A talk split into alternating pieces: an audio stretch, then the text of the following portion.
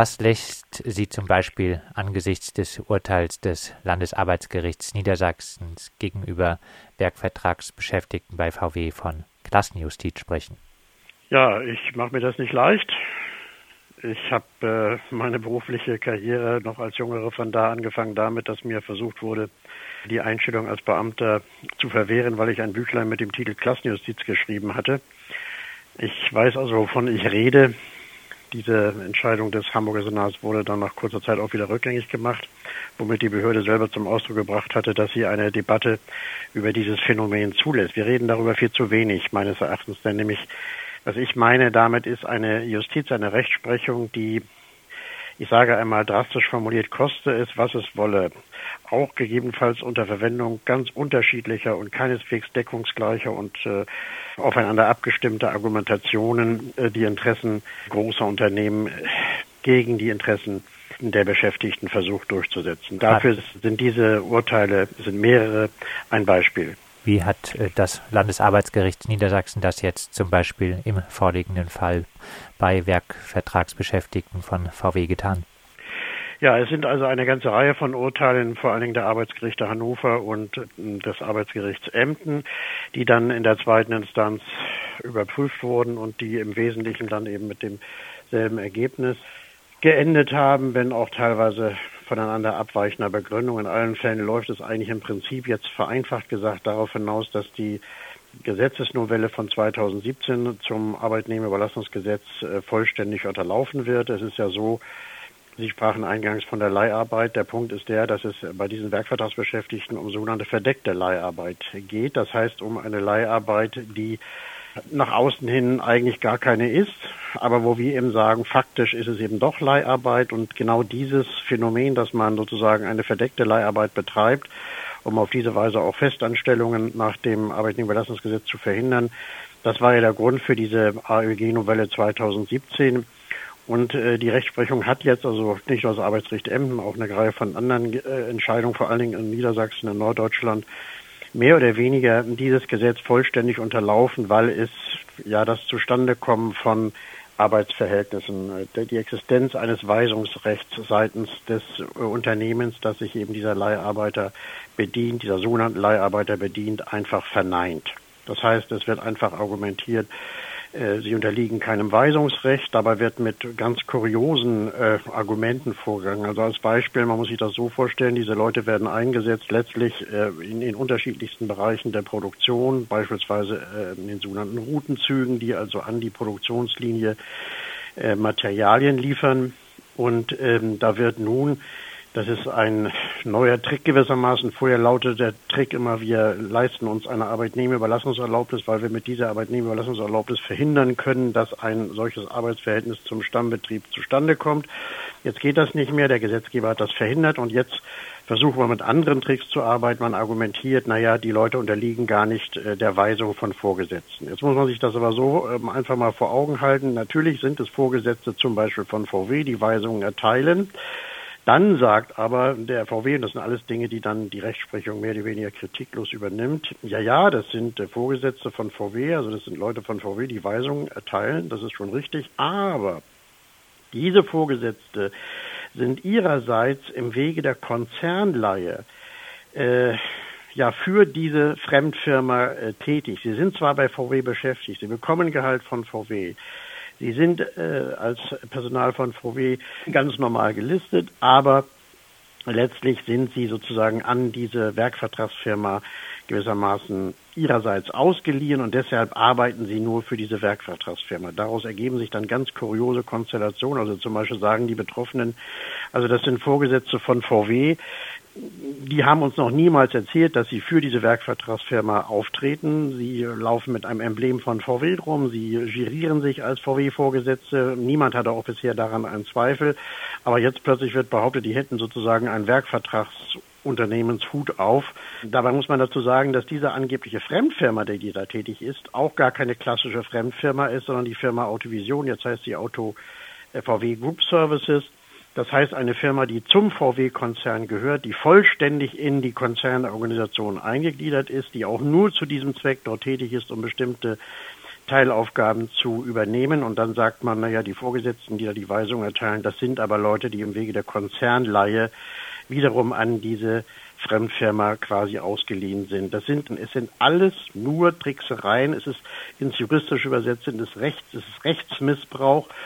Und kurz gesagt, der Gesetzgeber wollte jede Art von Rechtsmissbrauch in diesem Bereich verhindern. Er wollte letztlich gegen die Spaltung, darum geht's ja letztlich, die Spaltung der Belegschaften in Leiharbeiter und Werkvertragsbeschäftigte vorgehen. Und man muss eben immer wieder bedenken, sobald diese Leute anerkannt Werkvertragsbeschäftigte sind, zählen sie gar nicht mehr. Sie sind dann keine Leiharbeiter, Sie sind auch nicht sonstig im Betrieb beschäftigt. Ähm, die ganzen Leute gelten als quasi Fremdbeschäftigte und äh, wenn dann immer davon jubiliert wird, dass jetzt also keine Massenentlassungen stattfinden, dann wird eben auch von den Gewerkschaften und Betriebsräten einfach unterschlagen, dass eben diese Werkvertragsbeschäftigten, wenn sie nicht weiter beschäftigt werden, ja gar nicht zur Kernbelegschaft gehören. Also wenn jetzt da 5000 Stellen gestrichen werden, macht das gar nichts. Die Stammbelegschaft bleibt unberührt.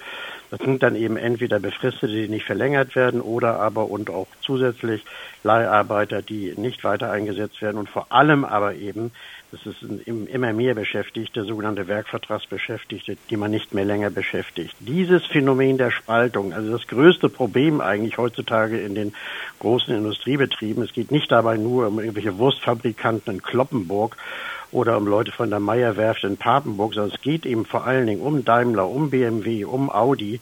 Diese Art von Spaltung der Belegschaften wird letztlich zementiert durch diese Rechtsprechung, weil mit dieser Rechtsprechung auf verschiedenen Wegen im Ergebnis diese Novelle des Arbeitnehmerüberlassungsgesetzes quasi durch die Rechtsprechung kassiert worden ist. Und das ist ein Skandal ohnegleichen, der meines Erachtens angeprangert werden muss, weil er eben auch mit einer außerordentlich einseitigen Parteinahme der Unternehmen für diesen Großkonzern operiert.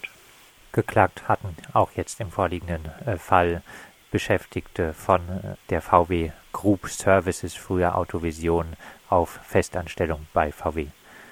Und die würden Sie sagen, sind keinesfalls äh, vom betrieblichen Ablauf der Produktion bei VW getrennt, oder? Naja, äh, das ist eben so diese Kuriosität. Inzwischen sagt, äh, gibt es auch Passagen in Urteilen etwa des Arbeitsgerichts Emden und die Landes des Landesarbeitsgerichts Niedersachsen hat das übernommen, dass man sagt, man kann alles Mögliche quasi ausgliedern. Wobei das ist ja keine Ausgliederung, das ist eine Ausgliederung innerhalb der Arbeitsorganisation. Da wird dann eben gesagt, naja, Leute, die eben ähm, auf äh, sogenannten Routenzügen, also auf äh, so eine Art Gabelstaplern mit Anhängern, dann Materialien unmittelbar an die Produktionslinie äh, äh, transportieren, das sind Logistiker. Ja, also das muss man sich mal vorstellen. Da wird dann auf ein Wirtschaftslexikon zurückgegriffen. Allen Ernstes haben die da ein Wirtschaftslexikon in den Urteilen zitiert. Da wird dann gesagt, was Logistik ist. Das heißt also Logistik, Spedition, Transport, äh, natürlich spielt eine große Rolle innerhalb der Wirtschaft. Aber das, was da auf den Straßen transportiert wird, wird verglichen, allen Ernstes verglichen mit irgendwelchen Transporten innerhalb der Produktionshallen.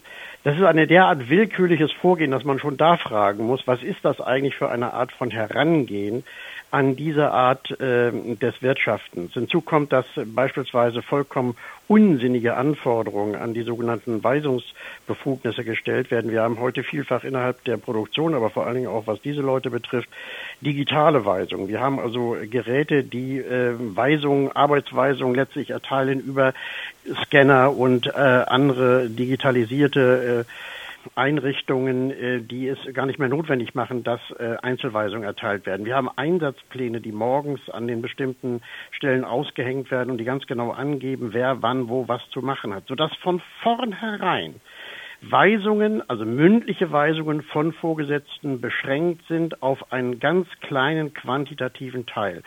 Und da lautet dann Stereotyp immer wieder die Wiederholung, ja, aber das muss jetzt nochmal im Einzelfall dargelegt werden. War das jetzt ein Einzelfall wirklich? Oder waren das nicht vielleicht auch Weisungen, die letztlich dem ganzen Arbeitsverhältnis sein Gepräge gegeben haben? Mit anderen Worten, der Arbeiter bei VW muss mit einem Protokoll herumlaufen und dann möglichst, weil er ja weiß, dass das irgendwann während eines Prozesses mal auf ihn zukommt, festhalten, wer, wann, wo, wie, in welcher Minute welche Weisung erteilt hat. Das Gesetz spricht bei der Definition dessen, was ein Arbeitnehmer und damit auch ein Leiharbeitnehmer ist, nur davon, dass die Gesamtumstände entscheidend sind und nicht irgendwelche einzelnen Fliegenbeine, die man aufzählen muss. Aber das Landesarbeitsgericht Niedersachsen hat sich jetzt in mehreren Urteilen dazu hergegeben, wirklich solche Fliegenbeine zu verlangen. Und das ist nicht nur absurd, das führt ähm, letztlich auch äh, mich dazu zu sagen, sowas kann eigentlich nur noch in der Anstalt äh, verhandelt werden gewissermaßen als letzte Instanz, weil das eine Art von Argumentation ist, die nicht nur einseitig ist, die nicht nur so ein Gesetz konterkariert, sondern die auch absurd ist. Wie geht man bei VW denn äh, mit Werksvertragsbeschäftigten um, die eine Festanstellung durchsetzen wollen? Ja, da gibt es ein sehr trauriges Beispiel. Einer dieser Kläger ins Werk Hannover, der hat äh, ja dann eines Tages erleben müssen, dass er vom quasi vom Hof gejagt wurde, in Anführungszeichen. Also er wurde vom Werkschutz äh, vom äh, Werksgelände geleitet und es wurde ihm mehr, mehr oder weniger ihm gegenüber erklärt, dass man gegen ihn ermittele. Das Merkwürdige war, man wusste noch gar nicht genau, weshalb man ermittelt. Also man ermittelte sozusagen, um zu ermitteln und am Ende kam dann irgendetwas heraus. Ja gut, äh, wenn ich das mal so sagen darf, wenn ein Weltkonzern anfängt zu ermitteln, äh, dann irgendwann wird er was herausfinden. Wenn so ein kleiner Arbeiter versucht zu ermitteln, ob ein Arbeitgeber in dieser Ausmaßes gegen irgendwelche Gesetze verstoßen hat, wird es schon wesentlich schwieriger. Und dann wurden also Leute, äh, ja, dann fand man Leute, die Beschwerden anbrachten über diese Person. Man hat diese Leute regelrecht aufgefordert, hör mal zu, du, bei dir steht doch eine Verlängerung an, wörtlich jetzt, das haben wir unter Beweis gestellt. Bei dir steht doch eine Verlängerung des Vertrages an, ja. Naja, da wäre es hilfreich, wenn wir mal eine Beschwerde von dir hätten über ihn, also über diese Person. All das hat keine Rolle gespielt. Dieser Mensch ist dann schließlich entlassen worden, hat eine fristlose Entlassung bekommen. Äh, in der ersten Instanz sind äh, dann noch äh, zwei Kündigungen für rechtsunwirksam erklärt worden. Ähm, eine wurde für wirksam erklärt, in der zweiten Instanz wurde dann alles für wirksam erklärt und damit war dieser Mensch weg vom Fenster. Das war eine ziemlich schlimme Veranstaltung. Das war sozusagen aus unserer Sicht, aus der Sicht des Betroffenen, muss ich sagen, eine Sanktionierung für sein Engagement gegen diese Werkverträge. Aber es kommt natürlich auch noch hinzu, und das haben wir auch in den Beweis gestellt, da gibt es ganz klare Äußerungen, dass diese Beschäftigten dann von Vorgesetzten, von bestimmten Vorgesetzten in übelster Weise auch beleidigt worden sind. Also die Art und Weise, wie man sie behandelt hat, und zwar regelmäßig behandelt hat, nicht nur jetzt im Einzelfall, nicht nur als Sanktion für irgendwelche Verhalten, anderen Verhaltensweisen, die man nicht für gut befunden hat, ähm, die ist außerordentlich äh, schäbig gewesen, muss ich einfach mal so formulieren. Also diskriminierend in jeder Hinsicht. Ich will jetzt die Vokabeln nicht wiedergeben, die dort gefallen sind. Äh, all dies hat äh, in diesem Verfahren des Betroffenen, der dann ja nicht nur oft im Rahmen von Werkverträgen geklagt hat, sondern auch gegen seine eigene Kündigung klagen musste und dem man dann mit dieser Kündigung sozusagen die Grundlage auch von diesem Prozess gegen den Werkvertrag hat entzogen, äh, entziehen konnte. All das hat da keine Rolle gespielt, obwohl es wie gesagt Erklärungen waren, für die es äh, äh eine Reihe von Zeugen ergeben hat. Für das Gericht war das alles irrelevant. Natürlich, äh, es gibt Unterschiede. Insgesamt gesehen ist es aber so, dass die Betroffenen vielfach resigniert haben, einfach äh, sehen, wie sehr sie äh, diskriminiert werden. Sie sagten eingangs, Leiharbeit haben Anspruch auf gleiche Bezahlung, ist richtig, aber bei diesen sagt man ja, das ist ja keine Leiharbeit. Das ist eben, das ist einer, der im Rahmen der Logistik tätig ist, der hat mit diesem Unternehmen quasi gar nichts zu tun, auch wenn seine Vorgesetzten ein VW-Emblem auf der Brust tragen, auch wenn er arbeitsteilig mit Kollegen von VW äh, beschäftigt wird. Da hat eben der eine seine äh, an die 4000 brutto und er hat eben nur 2000 oder 2500 maximal, meistens ist es sogar noch wesentlich weniger. Das heißt, da wird wirklich für gleiche Arbeit extrem unterschiedlicher Lohn gezahlt und es interessiert eigentlich niemanden. Und was eben das Hauptproblem ist bei dieser ganzen Geschichte, bei der Rechtsprechung muss ich sagen, äh, bin ich auch jetzt eigentlich kurz davor zu resignieren und deswegen eben auch meine Anregung, das einfach mal an der Anstalt zu behandeln. Aber die Gewerkschaften und Betriebsräte hätten hier selbstverständlich Möglichkeiten gegenzusteuern. Und das geschieht eben nicht. Man hat sich eingerichtet in dieses System der Spaltung, weil eben die Stammbelegschaft durch diese, diesen Puffer, den die Werkvertragsbeschäftigten darstellen, sozusagen in Anführungszeichen geschützt wird, obwohl es eben eigentlich doch darum geht, äh, die Einheit der Belegschaft zu vertreten. Sogar das Bundesarbeitsgericht hat mal die Einheit der Belegschaft als wichtigste Voraussetzung für eine kollektive Interessenvertretung bezeichnet. Das ist irgendwie völlig in Vergessenheit geraten. Nicht nur bei den Gerichten, auch bei den Gewerkschaften, auch bei den Betriebsräten. Sie kennen eben nicht mehr den äh, Fremdbeschäftigten, in Anführungszeichen, den Werkvertragsbeschäftigten als den Kollegen einer einheitlichen Belegschaft, sondern sie glauben daran offensichtlich, ich will jetzt einfach mal keine Böswilligkeit unterstellen, sondern Naivität und auch Dummheit mal annehmen. Sie glauben einfach, dass das eben Fremdbeschäftigte sind, ne, obwohl sie dann eben sogar zum VW-Konzern gehören. Also ob man es überhaupt wirklich unterstellen kann, dass sie das glauben, ich weiß es nicht. Ich habe meine Zweifel.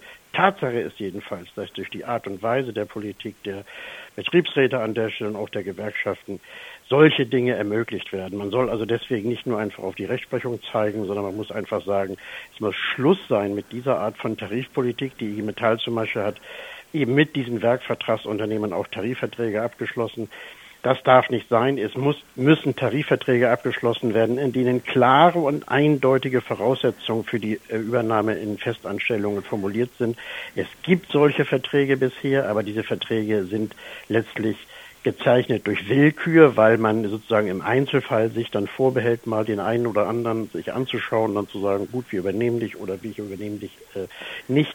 Letztlich läuft das auf Willkür hinaus. Es ist keine Berechenbarkeit. Es muss klar sein, entweder die Spaltung wird ganz aufgehoben, die Leute werden eingestellt, oder aber es werden Tarifverträge abgeschlossen, formuliert, in denen nach einer bestimmten Zeit die Übernahme stattfindet. So wie es zum Teil bei Leiharbeitern der Fall ist, so muss es auch bei den Werkvertragsbeschäftigten der Fall sein. Bei der angesprochenen Vertiefung der Spaltung der Belegschaften hat, wie gesagt, auch die IG Metall mitgebracht, äh, zum Beispiel durch äh, Tarifverträge für die Leiharbeit wurde Equal Pay ausgehebelt, gerade um eine Verschiebemasse, sagen wir mal, äh, zu haben, setzen Unternehmen auf Werksvertragsbeschäftigte, auf Leiharbeit, auch angesichts des derzeitigen Kräfteverhältnisses, auch angesichts der derzeitigen wirtschaftlichen Lage, lässt sich das System der Werkverträge, lässt sich Leiharbeit überhaupt wirksam aktuell bekämpfen und zurückdrängen? Ja, man muss es vor 40 Jahren kannten wir noch keine Leiharbeit in Deutschland. Und wenn heute einer sagt, wir brauchen ein Verbot der Leiharbeit, dann wird dann vielfach auch in den Gewerkschaften argumentiert, um Gottes Willen, das ist doch viel zu weitreichend, eine utopische Forderung. Da muss man also irgendwelche paradiesischen gesellschaftlichen Verhältnisse haben, um das zu erreichen. Nein. Entschuldigung, äh, vor 40 Jahren, ich kenne mich da ein bisschen aus, da war ich auch schon mit dem Arbeitsrecht befasst, hatten wir in Deutschland keine paradiesischen Verhältnisse. Es war genau das gleiche wirtschaftliche System, wie wir das für heute haben, aber wir hatten keine Leiharbeit, erst recht hatten wir keine Werkverträge und heute haben wir sie. Und da muss man sich dann eben fragen, was ist in den letzten 40 Jahren passiert? Dieser Spaltungsprozess ist Stück für Stück akzeptiert worden und jetzt arrangiert man sich mit ihm. Teilweise bereits so, ich kann es nicht anders formulieren, dass man wegguckt. Ähm, oder man hält die Augen vor die Hand, so wie das kleine Kinder machen, wenn sie sagen, ich bin nicht da. Äh, so geht's aber nicht. Das heißt, dieses muss wieder auf die Agenda und zwar nicht irgendwie als eine langfristige Forderung. Und man kann es natürlich äh, letztlich auch durch Tarifverträge machen oder auch dadurch, dass man keine abschließt. Völlig richtig. Also bei dem IQLP ist ja so, den haben wir ja nur deshalb nicht, weil solche Tarifverträge mit wegen der Leiharbeit abgeschlossen werden. Nun haben wir zusätzlich neben der Leiharbeit aber auch die verdeckte Leiharbeit in Form von Werkverträgen. Und das geht gar nicht. Das heißt also, anzufangen wäre meines Erachtens in erster Linie dabei, weg mit diesen Tarifverträgen, die also den IQLP verhindern. Zweitens äh, letztlich äh, als mittelfristiges Ziel Abschaffung der Leiharbeit, aber bei Werkverträgen insgesamt, Werkverträge, die sich auf Beschäftigte beziehen, die irgendetwas mit der Produktion zu tun haben, müssen abgeschafft werden. Das kann man durch Tarifvertrag machen. Das ist nicht die Frage. Die Frage ist, ob man es will. Aber es will offenbar niemand. Ja, und der Rest versucht dann individualrechtlich äh, zu seinem äh, Glück zu kommen und was dabei rauskommt, sehen wir jetzt. Es macht mich selber auch frustriert und sehr traurig. Ich habe versucht, den Leuten zu helfen, aber ich muss einfach dann auch mal deutlich sagen, was das ist nach meiner Einschätzung. Und das ist nicht irgendeine juristische Geschichte, über die man dann trefflich streiten kann. Das können Juristen immer, sondern das ist Klassenjustiz. Punkt. Das sagt Dr. Ralf Gefgen, Arbeitswirtschaftsrechtler und Autor aus Hamburg. Mit ihm haben wir über die Zitat Klassenjustiz gegen Werkvertragsbeschäftigte bei VW gesprochen, die eine Festanstellung auf juristischen Wege bei VW erreichen wollten.